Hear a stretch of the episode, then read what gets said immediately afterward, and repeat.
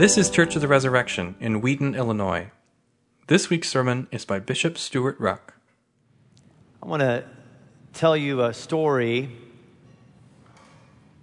that in so many ways could be lifted right off the pages of what was read earlier by Chris in 1 Corinthians chapter 14. I was involved in a campus ministry at the University of Illinois at Chicago many, many years ago. And our campus ministry was very diverse. It was very diverse ethnically and culturally. It was very diverse with people of a lot of different church backgrounds, as well as many people who didn't have any church background at all, which meant different traditions, different customs. So it was a very exciting group to lead and also very challenging. And there was a day where one of the women in the group came to me and said, "You know, Stuart, I'm working through some hard things. Would you meet to pray with me?" And I said, "Of course." So she and I and a friend of hers met in our offices, and we sat down together. And I said, "What's on your mind? What's bothering you?" And for the next half hour, she had the hardest time articulating what it was that was bothering her. There was anxiety, there was agitation, but she just couldn't name it. She just couldn't get specific. And I was wanting to help, and I was asking her questions and trying to draw things out of her, but we just weren't getting anywhere. And so I said, "You know, maybe we should just pray." And so we bowed our heads to pray, and I just prayed, "Lord, you know, please help Joanna to share what's on her heart so we can serve her." And she stopped and said, whoa, hang on a second. She said, "Would you mind if I spoke in tongues?" I was surprised by that question. And before I could even answer, she said, "By the way, I don't believe in tongues anymore, but I want to speak in them." So at that point, I was so confused, I just nodded my head. Sure, whatever's going to happen is going to happen now. So we bowed our heads again, and she just boom, burst out in what the Bible calls a tongue. And by that, she was praying out loud, but they weren't words that I knew. I didn't recognize it as a language. It was nonsensical, but it was something that was coming out of her mouth. And I knew from the Bible that tongues are spoken. It's often a prayer language. And I knew that if it's spoken out loud, you need an interpretation. So she stopped and kind of took a breath. And I looked at her friend and I said, "Do you have any idea what she just said? Do you have an interpretation of what she just said?" "I have no idea what she just said." I asked her, "Do you know what you just said?" She said, "I have no idea what I just said." And I didn't have any idea. So I just chalked the whole experience up as unusual and prayed for her and walked away a little kind of open-ended, like, what just happened there?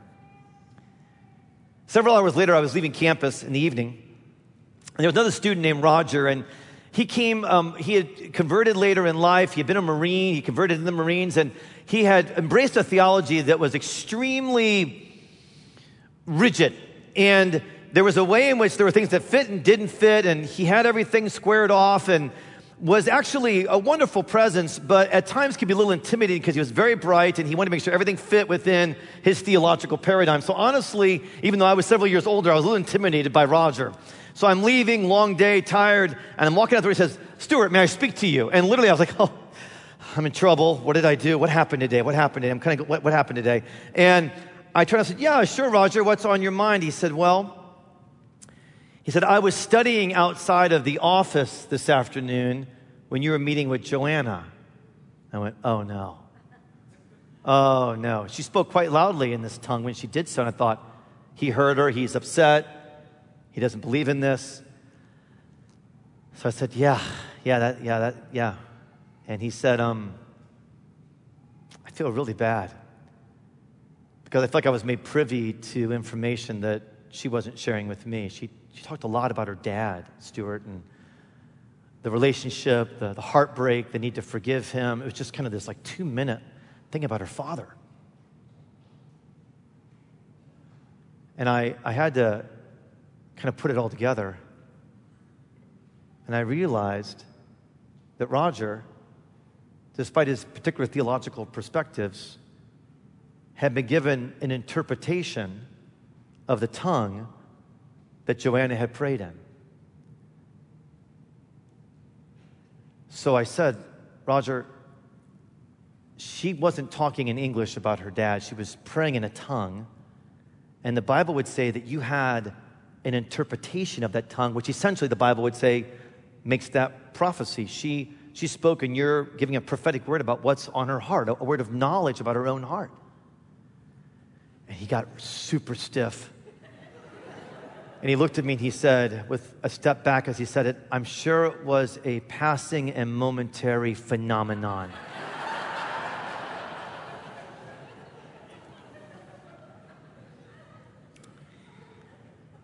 I don't know, you may hope this sermon is a passing and momentary phenomenon. But it's a really important story.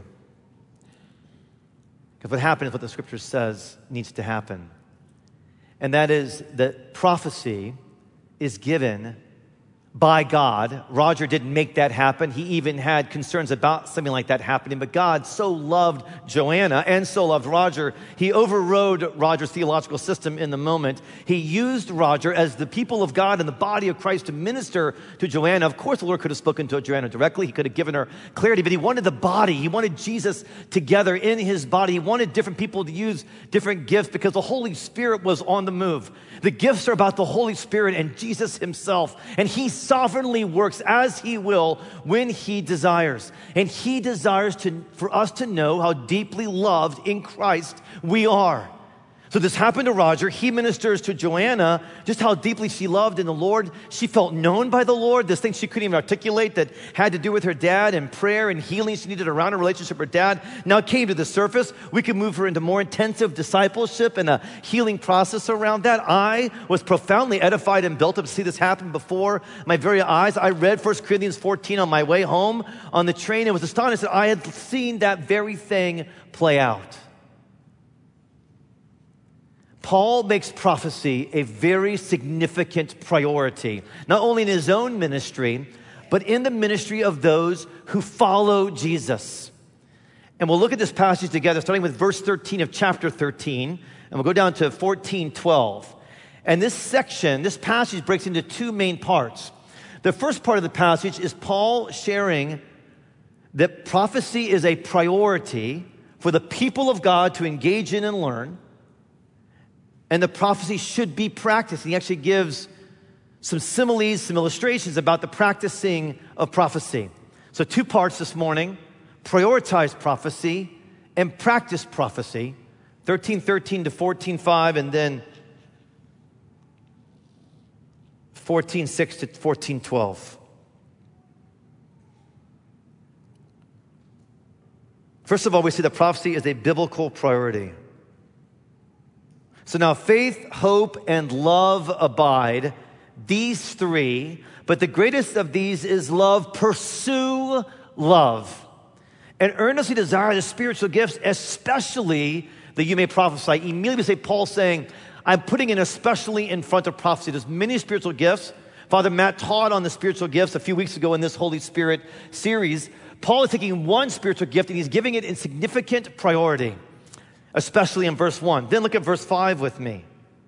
Now I want you all to speak in tongues. So there's a hope on Paul's part that they'll have a prayer language. I'm not teaching on that today. We do teach on it here at Resurrection. But even more, Paul says, to prophesy. Then with even greater clarity, the one who prophesies is greater than the one who speaks in tongues.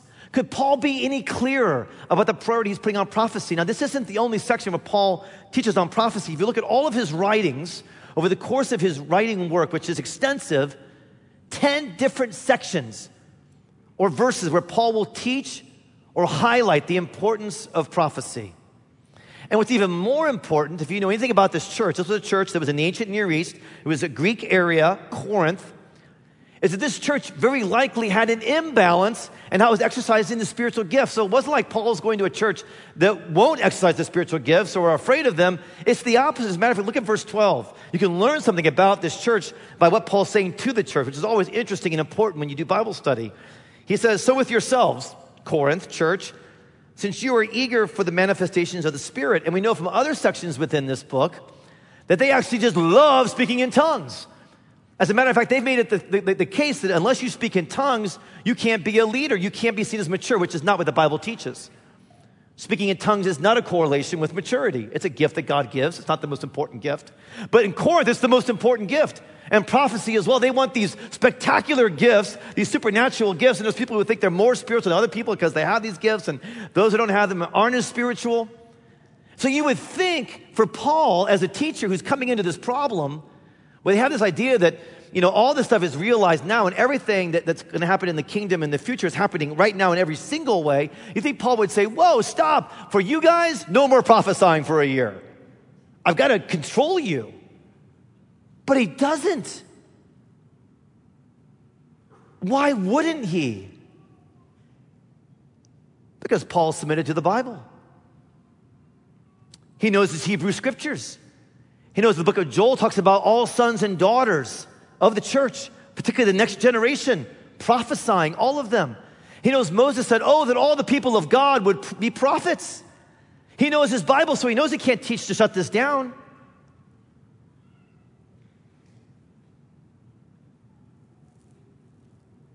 So why do we try to shut it down? Or why do we just ignore it? Or why do we say, prophecy and these more manifest gifts or sign gifts, they belong in certain traditions. I'm fine with it being in the Pentecostal church, if you're familiar with that tradition, or the Assembly of God church, or I get that many Latino churches work in this way, or African-American churches, not all, but some, many do. So that's awesome. I've been to global areas, and I heard them doing stuff like this. That's so great for the Africans. Do you see what you might be doing?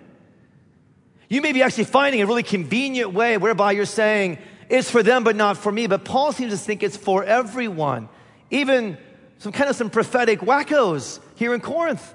It's still for them. Now, he's going to teach them how to do it properly and in order and biblically. Very important. And he'll call them when they use it for control, because prophecy can never be used for control. God's in control when prophecy happens. I'll get into that. Okay. So I just want to be really clear. It's not a certain personality type that you have and thereby you prophesy, or more extroverted people prophesy. There's just nothing like that in the Bible.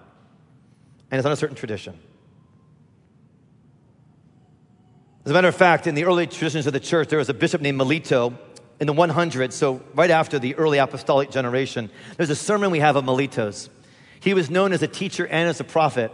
And you see him teaching the Bible like I'm attempting to do this morning, but then you see him in the text of the sermon, 2nd century, go off-road and prophesy over his church. And it's recorded for us. He says, speaks to them specifically about things they're going through and persecutions, and that the power of God is there for them. And he speaks specifically to them. And it goes back to the teaching of the text. You'll see that kind of interweaving happen a lot at Resurrection.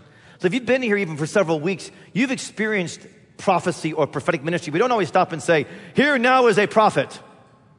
Although we will try to say sometimes that was prophetic. But you've watched it woven in. You come to a res fast, it's woven in. The people of God prophesy, and we have a process by which they can share. It has to be discerned. If you were here last week, you heard my wife Catherine teach on Jesus' authority over the demonic. Now, she taught from a prepared text. She taught from the scriptures. But then after she taught, we began to apply the teaching. And that was a prophetic moment. And by that, I mean everything got kind of clear and vivid and sort of intense, because prophecy brings a clarity. It brings a vividness. It was woven into the rest of the service. Why is prophecy such a priority? Why is it a priority in the Hebrew Scriptures? Why is it a priority for Paul? It's a priority for Peter and for John and other writers of the New Testament. Why? Why does it matter so much? I hope you feel like I haven't answered that question yet. I hope you're a little bothered that I haven't answered it yet, because I haven't. And that question should be answered. If you're looking at your Bibles, this gets a little confusing, because they have chapters in your Bible. Now, that helps us, but those weren't put in until many, many centuries after this was written. So when Paul wrote this letter, he didn't go, and now chapter 14. He wasn't writing that way. It was a flow of thought. So if you were reading Paul's original manuscript, you would read, faith, hope, and love abide. These three, the greatest of these is love. Pursue love. No stop, no pause. And earnestly desire the spiritual gift, especially that you may prophesy. Do you see how Paul ties love, the greatest of these, with prophecy? When Paul says love, what he is talking about very specifically is the cross of Jesus Christ. Not that we loved God, but that he loved us, John says, and gave himself as an atoning sacrifice for our sins. The heart of love in Christianity is very clearly defined.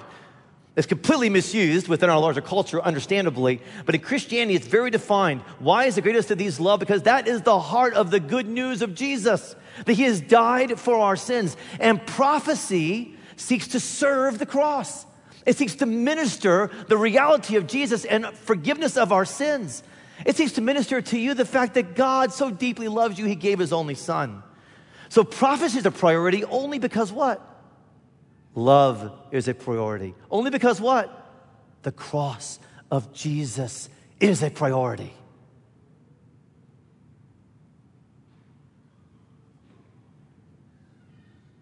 Prophecy builds up, Paul says, verse 3, verse 4, verse 12. That's used over and over again. And it builds the church. The church is built up as the people of God take the word of God, eternal, but then minister in a temporal way and apply the word of God to one another in the power of the Holy Spirit. If I were to define prophecy, I would define it this way. Prophecy is a divine impression. I think God may be saying this. It's an intuition or it's an idea that comes into your head. It doesn't have to be intuitively necessarily. It could be a dream that you're given when you're sleeping or when you're praying. You get a picture of something in prayer. It can happen in a lot of different ways. It's a divine impression given human expression. Divine impression given human expression. It is in no way on level with Scripture. It seeks to only minister Scripture to bring Scripture even greater clarity. It's never new revelation, but revelation renewed. Let me give an example. So I was a senior at Wheaton, and some of you know from my spiritual story, at that point I was very far from God. I was in a place of high rebellion. My parents had just divorced. So I'm at Wheaton, I'm going to classes, I'm living in college apartments, but I'm breaking every single rule, of which I came to a place of shame and repentance and went to the leadership of the school to repent. But at that point, I was not there. I was not repenting. I was locked into this position and very justified and very hard to reach. My friends were worried about me. Many were worried about me, but I had defenses that were very strong. And into that time, my pastor's wife from Indianapolis started calling me. And she'd call, and that's when we had a telephone, and she would leave a message with one of my roommates. And I'll get this written note, Sarah called your pastor's wife. And I'd be like, why would she ever call me? That's so weird. I am not calling Sarah back, that's for sure. And I said to my roommates, hey guys, like if she calls, I'm not here, right? That was a lie, but I was doing way more than just lying about things like that. So that was easy for me. Just tell them I'm not here. Well, one roommate wasn't there. Phone rings, it's Sarah. He answers, oh sure, Stuart's right here. What, who is it? It's your pastor's wife from Indianapolis? No! So I take the phone, I stretch the long, long cord into my room. I say, hi, this is Stuart. And she says, God will not give me rest till I talk to you. I can't stop praying for you. You're in trouble, aren't you? No, I'm actually completely fine. Now, at that point, I'm seeing a psychiatrist for anti-anxiety drugs. I can hardly go to class. I'm not fine.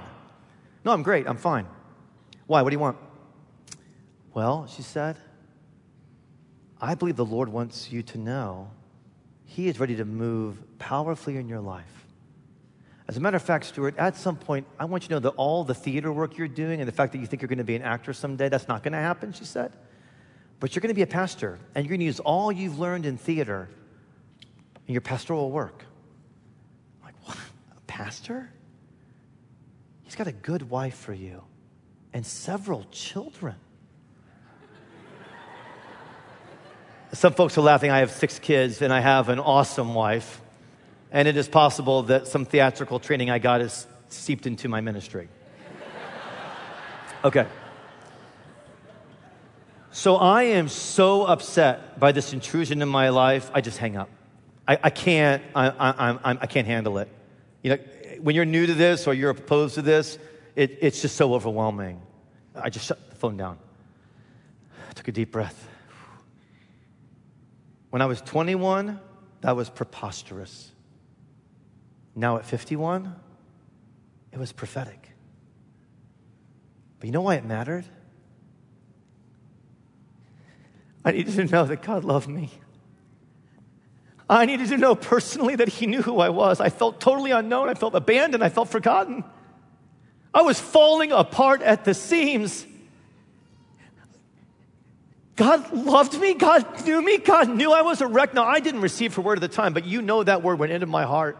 That was the deepest things that I actually wanted. I wanted everything that she said. I just couldn't admit it to myself or anyone else.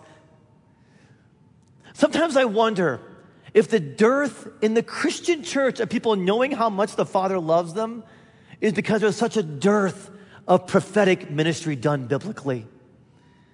And there's other reasons why there's a dearth of people knowing that God loves them. I'll get to another one of those in a moment. But I think one reason is that we're not prophesying in the Holy Spirit over one another, applying the truth of God's word, the love of Jesus to one another in specific and particular circumstances. It's a priority because love is a priority, and love's a priority because the cross is a priority, and they're tied together. But for Paul, he always moves from his theology into the practice of the theology. It's very important to him. He's writing letters to people who need to know, okay, now what? And he does this. He gives us this first half on why prophecy is a priority. Now he moves, brothers and sisters, he says in verse 6, if I come to you speaking in tongues, how will I benefit you unless I bring some revelation or knowledge or prophecy or teaching? It's so clear, isn't it? By the way, he's not down on tongues. He just primarily sees it as a private prayer language whereby you interact with God in your spirit. That's another teaching for another time. But he's not going after tongues. It's just that he's trying to prioritize prophecy. Then he uses this incredible picture where he says, even instruments, if they're played properly, give a distinct note. If a bugle is played properly, it gives a distinct note to go into battle. So what he is doing is he's training, saying, first of all, practice prophecy. How do you begin that? How do we begin that? Begin by pursuing love. Pursue love more than you pursue prophecy. Love is the priority, which is to say what? That you're going after Jesus. You're going after who he is. You're going after life in his church, even before you're going after prophecy. But it also means, and Catherine taught into this when we're thinking with the reality of demonic spirits, in the same way when we're learning how to prophesy, what that means is it's your life being lived in the love of Jesus, which means what? You're reading your Bible daily, so you can hear from God in his eternal word. You're praying. You're learning how to pray, which takes a long time and it's really hard. So if you're just learning, don't get discouraged. You're learning how to fast so that your physical hunger reflects your deeper God hunger. You're taking the Eucharist, the ministry of the cross, and the resurrection given to you in bread and wine, in the body and blood of Jesus. You're involved in a res group. You're living life with other people closely, where they're learning how to prophesy with you and you're learning how to prophesy with them. So you pursue love. Second, though, you must choose to push past passivity. Here's what I mean. This is the kind of teaching that presents you with a decision. Sometimes it feels like, oh, the person preaching, they're doing all this work up there and everything else, and my job is just to listen. In part, that's part of your job, but you have a bigger job. Is it true? Is it a priority like I'm teaching? Do you agree with that? Does it reflect and minister the cross? You have to decide if that's true or not. My hope is that you won't be passive in the face of prophecy. My hope is that you'll wrestle with the Bible. You'll go read other sections where Paul talks about it. You can look it up online, and it'll show you where he talks about it. That you'll look at the 16 out of 39 books in the Old Testament that are prophetic books.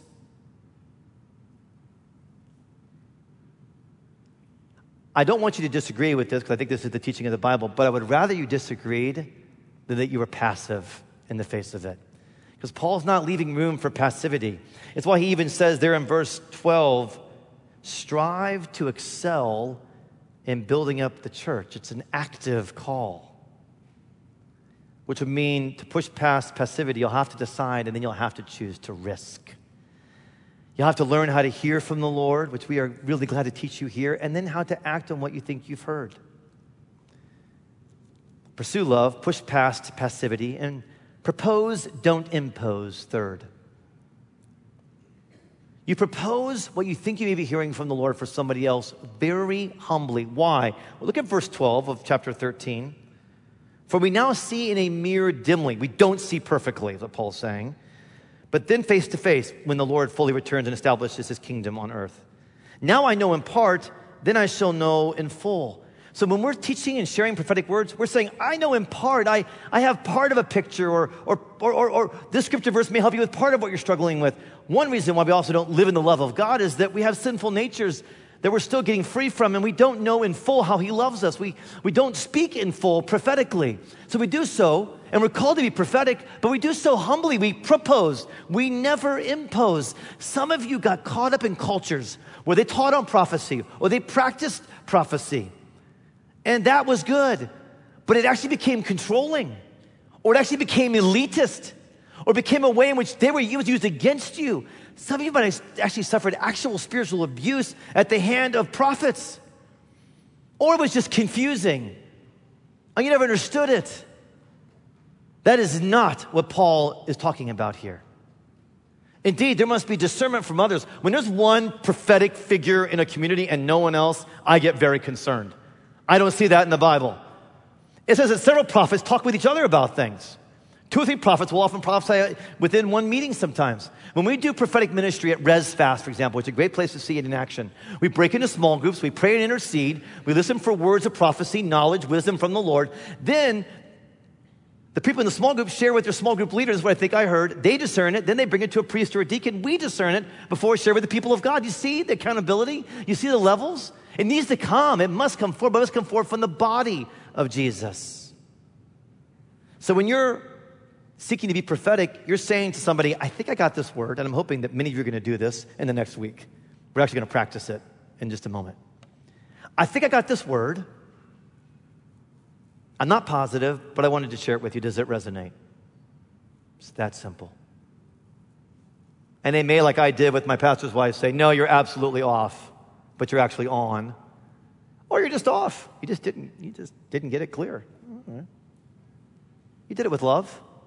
They'll be edified, but more often than not, you'll have something for them. How will you find that out? By doing it. It's the only way you're going to find it out. This is not theory. Finally, learn particularity. Part of the prophetic ministry is particular. So it's that bugle note that Paul says in the second half of this section that gives a distinct note so that you're ready for battle. Catherine laid this out very clearly. We are in a spiritual battle.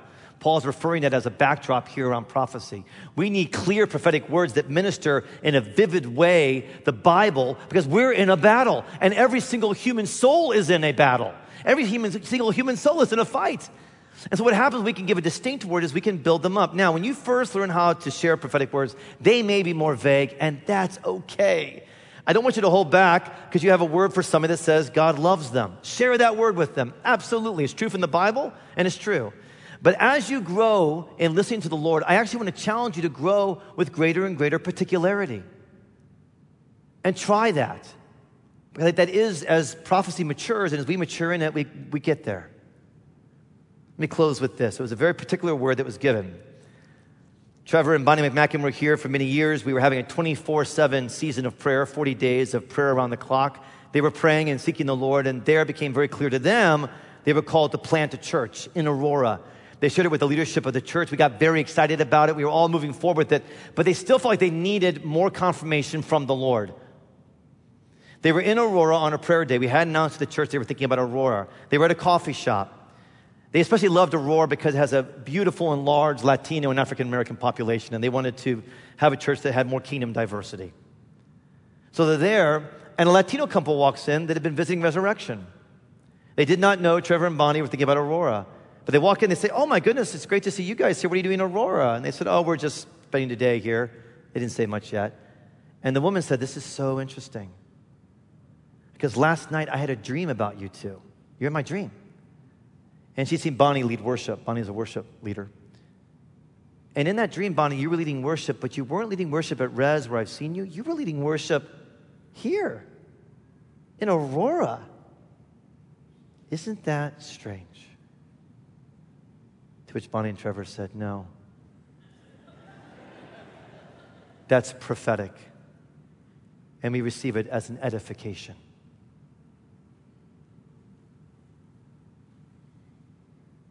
Pursue love especially that you may prophesy. In the name of the Father, the Son, and the Holy Spirit. Amen. Thanks for listening. Our vision at Church of the Resurrection is to equip everyone for transformation. As part of that vision, we love to share dynamic teaching, original music, and stories of transformation. For more of what you heard today, check out the rest of our podcast. To learn more about our ministry, visit churchres.org.